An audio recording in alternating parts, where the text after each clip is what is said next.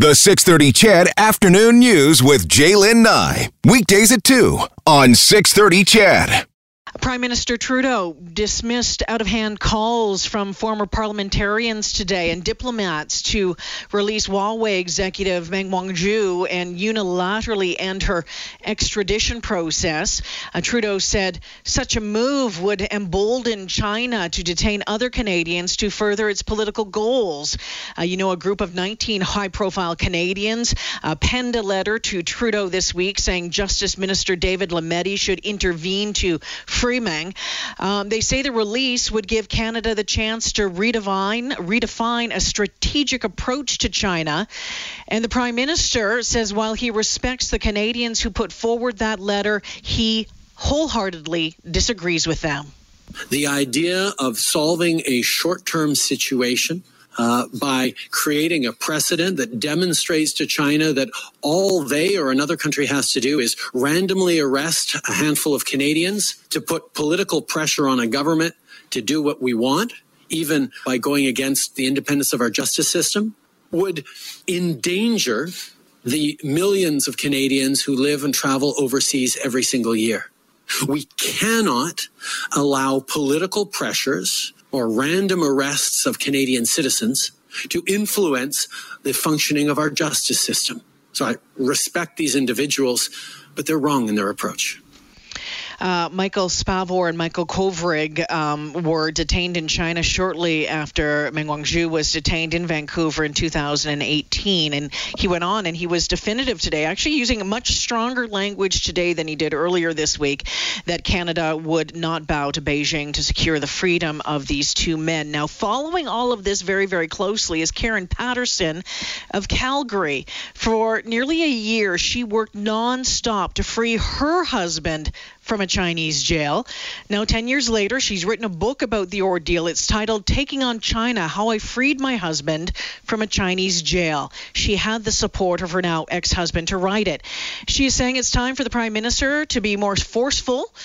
And um, as I mentioned, uh, the two Michaels have been detained by China now for more than 500 days. Karen joins us this afternoon. Karen Patterson, welcome to 6:30 CHED. Oh, hello. Hi. Th- thank you so much. So this must bring back all sorts of memories for you. You've gone through what these families are going through. Can you even begin to describe it? Absolutely. I totally feel for the um, Kovrig and Spavor families. I know what that's like. However, our situations were a little bit a little bit different because theirs is tied mm-hmm. to this sort of um, other person involved, which is the Meng Wanzhou of the Huawei, and so it's it's a very um, rock and a hard place, definitely for everybody involved. However, I, I totally understand the, you know, you don't know what's happening day by day. You have no contact with your loved one. Um, it's hard to get answers from the Chinese side, and then you're trying to assemble a team of people who have skills and um, knowledge to really help you. And um, you know, it's it's really trying on the person, and it's very trying on the family, um, especially that the Chinese government doesn't um, adhere to um, Geneva Convention and letting people yes. let, letting the detained person having access to a lawyer, things like that. Yep. so, so so, Karen, when your husband was in jail, and we'll get to how that happened and, and the background on that coming up, but when he was in jail um, those years ago, that whole time, did you get any information about him? Or did you ever, uh, were you able to ever hear from him? Like, how, how did you no. even know where he was? So it took me about two days to find out where he was, and then it took me about three or five three to five months to find out why he had been detained. and I got the why through the help from um, high official, um, high level talks between the Canadian government ministers of foreign affairs and the Chinese minister of foreign affairs. And so, um, no, I didn't have any access to him. Um, I only had one lawyer visit per month and those were maybe 20 minutes long. And so it wasn't me going in; it was the lawyer going in um, to talk about various things. And so no phone calls, uh, no nothing. Oh, I saw him. The next time I saw him was in court, and I wasn't allowed to speak to him. Wow. Karen Patterson joining us this afternoon, uh, Calgarian and the author of Taking on China How I Freed My Husband from a Chinese Jail. Karen, what happened uh, in the case of your husband? How was it that uh, he ended up uh, in jail? What were the circumstances around that? Were the both of you living in China at the time? Yep, he's a Chinese citizen, and I had been living in China for 13 years.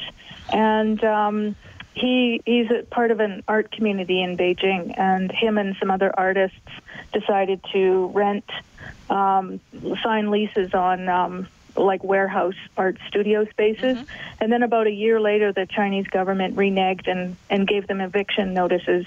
And so they were about to lose all of their money. And so uh, makes a long story, and that's why I wrote the book. But a long story short is they no one was listening to them, and they weren't getting where they needed to go with getting the compensation, and so they marched on Chang'an Avenue. And Chang'an Avenue hadn't been marched on or demonstrated on since 1989, around the Tiananmen Square time. Yes. And so he caused a lot of.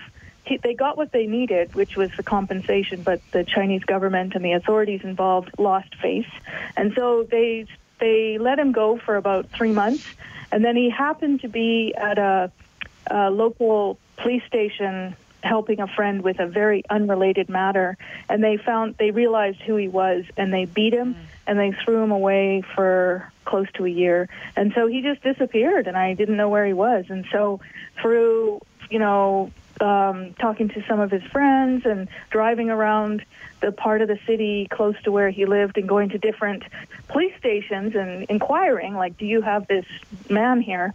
Then I finally found out where he was. Um, and so he was basically a retaliation um, for him making the government lose face, and then he did. They did win the compensation, so a way of sort of um, repaying him, so to speak, was to throw him in jail for a year, close to a year. Yeah. Did he did he ever speak to you about the treatment he received in jail? What those days behind bars in a Chinese jail were like? Yeah, I mean, he was in a room with 25 other guys, not a very big space. Um, you know, I had to give him money, uh, give him money once a week for him to buy sort of food that was better than just the slop that was fed there.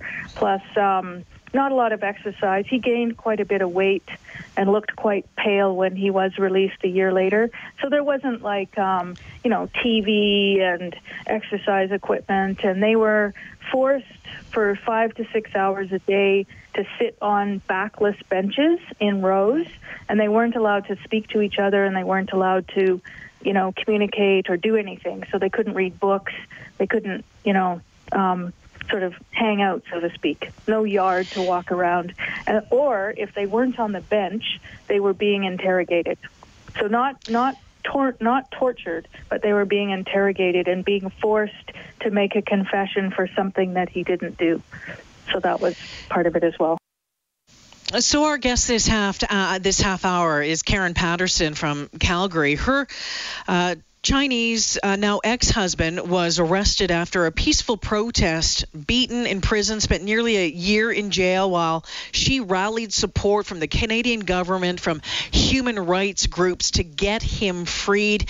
Karen, how difficult was it to to get that uh, to get that help, to rally that support, to push for the release of your husband?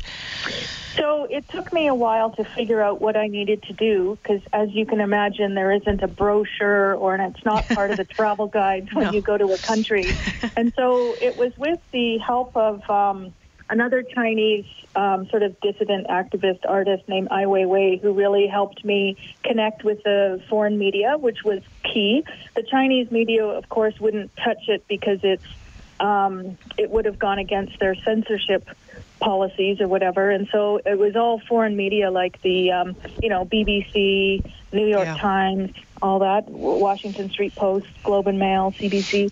And so also with the, um, a friend of my family's had started a letter writing campaign, and uh, we sent those out. And people would write letters and send them to Stephen Harper government, and he would redirect them to the ambassador in Beijing at the time representing Canada, which was David Mulroney. And then he mm-hmm. uh, got in touch with me and helped me uh, sort of secure a few things like getting a response as to an official reason why he had been detained. So I didn't agree with the reason, but at least I got a reason, right? So that was something to work with. And then through other um, connections, I found a human rights lawyer who was brave enough to take on a case like this because, um, as you may know, the uh, justice system mm-hmm. isn't very transparent in China, and the, it's hard for lawyers to go against the government. The other was Amnesty International was contacted, as were a few other human rights groups, and so they had campaigns that helped as well. And so it was really, um, you know, the embassy, the foreign media, Amnesty International, and then um, just uh, support and stuff from some of my other friends. Um, so how important how important yeah. was it to be how how important was it to be vocal to use your voice here, especially well, you know in China, which can be difficult. Yeah. But I mean, you know, sometimes the this the squeaky wheel, right? You know. Well, if if I had been Chinese, that would have not maybe been in favor because I probably would have been locked away along yeah. with my husband, as in the case of Liu Xiaobo and his wife. You can mm-hmm. look on the internet about what happened there. Um, and so it was Ai Weiwei who said to me, "You need to you need to start now, and you need to work hard, and you need to be vocal." And at first, I was also thinking I need to be quiet and sort of it'll kind of he'll he'll get out somehow. But it was really people who had a bit of experience who said, "No, you need to do the opposite." And so then we wa- ra- waged campaigns of like. Um, you know, letter writing campaigns, pushing the government, and also um, I also wrote letters to the Chinese authorities inside China, and just try to uh, sort of come at uh, the government from different angles. And so it wasn't a good idea to be quiet because then if it gets out of the news, then yeah. it, will it'll just go away. Like the person it's hard to get back in. Yeah. Yeah. So so, so it, it was almost at, the top of the so, news keep it. So it was almost a year before he um, he was a year in jail, and then they just let him out. What happened? Well, uh, it was a Sunday morning, and I was going to um, uh, go and uh, visit a friend, and I got this phone call on a phone number that I didn't I did I didn't recognize on my cell phone, and it turned out to be my husband, and I'm like, what? Like, what are you doing? And then he said meet me at the roundabout in this small town that was about 150 kilometers, about an hour and a half drive north of Beijing. And I'm like, what are you talking about? And then the phone went dead. And then a couple hours later, he called me again to confirm that I could meet him. And so I thought, you know, it's a bit of a risk. It's kind of weird, but I'll go anyways. And so oh, I goodness. drove the hour and a half north of the city to this roundabout which the city was so small it only had one roundabout. And so I stood there like with my daughter kind of thinking I'm so exposed and a big, you know, black Saab car pulled up with tinted windows and out got um, some secret police officers with bulletproof vests and they asked me who I was and I told them and then out popped my husband and he was wearing a three-piece suit.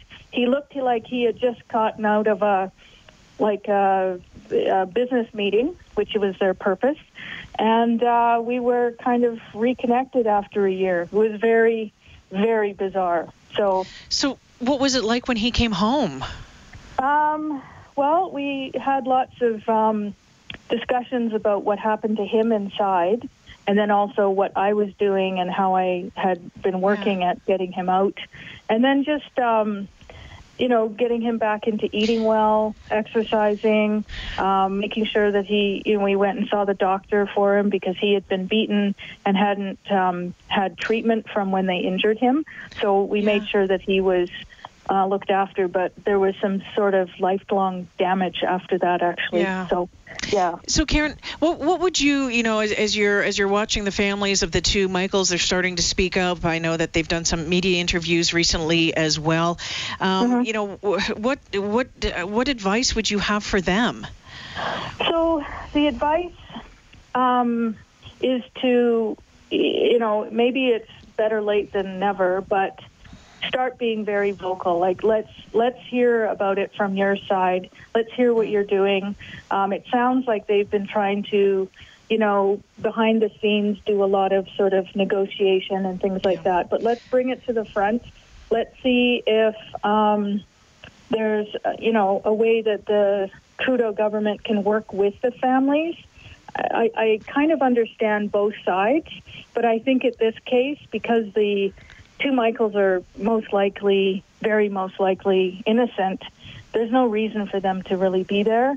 Um, and if we do need to, I, I don't agree for a prisoner swap at all, but there has to be some accountability on the part of China at some point. I don't know what that's going to look like. And also for them to keep the story up and in the news. Like, Yeah. you know, it sort of falls off for a couple months and then it comes back up. We can't keep like that. We need to have also Trudeau speaking with stronger words that I'm just disappointed. That's not going to work. So, um, Well, I was going. I was going to ask you about that because that he he used that language earlier this week. Today he spoke again about it and and seemed much you know stronger on that front. Was Yeah. using stronger language, which uh, was really good to hear. Um, and and I get that it's a fine balancing act when you're dealing with China, but boy oh boy, I I, I mean you know disappointed. I mean y- you need to be ticked right off. You need to be angry. You need to be you know put your foot down. Right? Yeah, and so um, I, I, it's it's a very very sort of unique. Like I thought my situation was unique, being an expat married to a Chinese in this situation, but we didn't have that third part, which is the Meng Wanzhou with Yeah. the Huawei situation, and so Yeah. it's very difficult. But I think um, another sort of weak point. Um, I mean, I've, I think they've kind of fixed it. Was when they didn't have the ambassador in the embassy for a, a, a, a, quite a long time. China's a very hierarchical cu- culture, and so Yeah. for them to not see their equivalent sort of hierarchy person there at all, then it, it just put Canada in a weak spot, and we've been weak ever since. So, you know, we need to have strong language like we've seen very recently. And I think what happened is Trudeau is now reacting to what's come across from the family, especially the wife of um, Michael Kovrig. She's Yeah. she's the one really um, directing that. But um, and and you know maybe he needs to meet with them, meet with the family, find out what they want. At the end of the day, it's the health and mental health, physical, everything of those two Michaels. And if they're in there for no reason, then it's a waste. It's a it's a it's it's a waste. I'm quite worried about their mental state and their their health. It Without sounds like doubt. they're not getting um, adequate treatment, which is not what the Chinese authorities are saying. They're saying that they are being looked after, but it Wow. doesn't sound like they are actually. So. I would Yeah. I would suggest Karen that you have a, pretty good insight into what uh, happens, or you, certainly your your ex husband, um, you know, by sharing uh, the story, uh, you, you you have a better idea than most of of what uh, the treatment could be like in the in the jails that the two Michaels are, are in. Karen Patterson joining this afternoon. Her book is called Taking on China: How I Freed My Husband from a Chinese Jail. It is out now. Karen, I want to thank you for joining us and sharing Thank your you. story this afternoon. Thank you so much. Okay. Thank you very much. Take care. Bye bye. Yeah. Thank uh, you.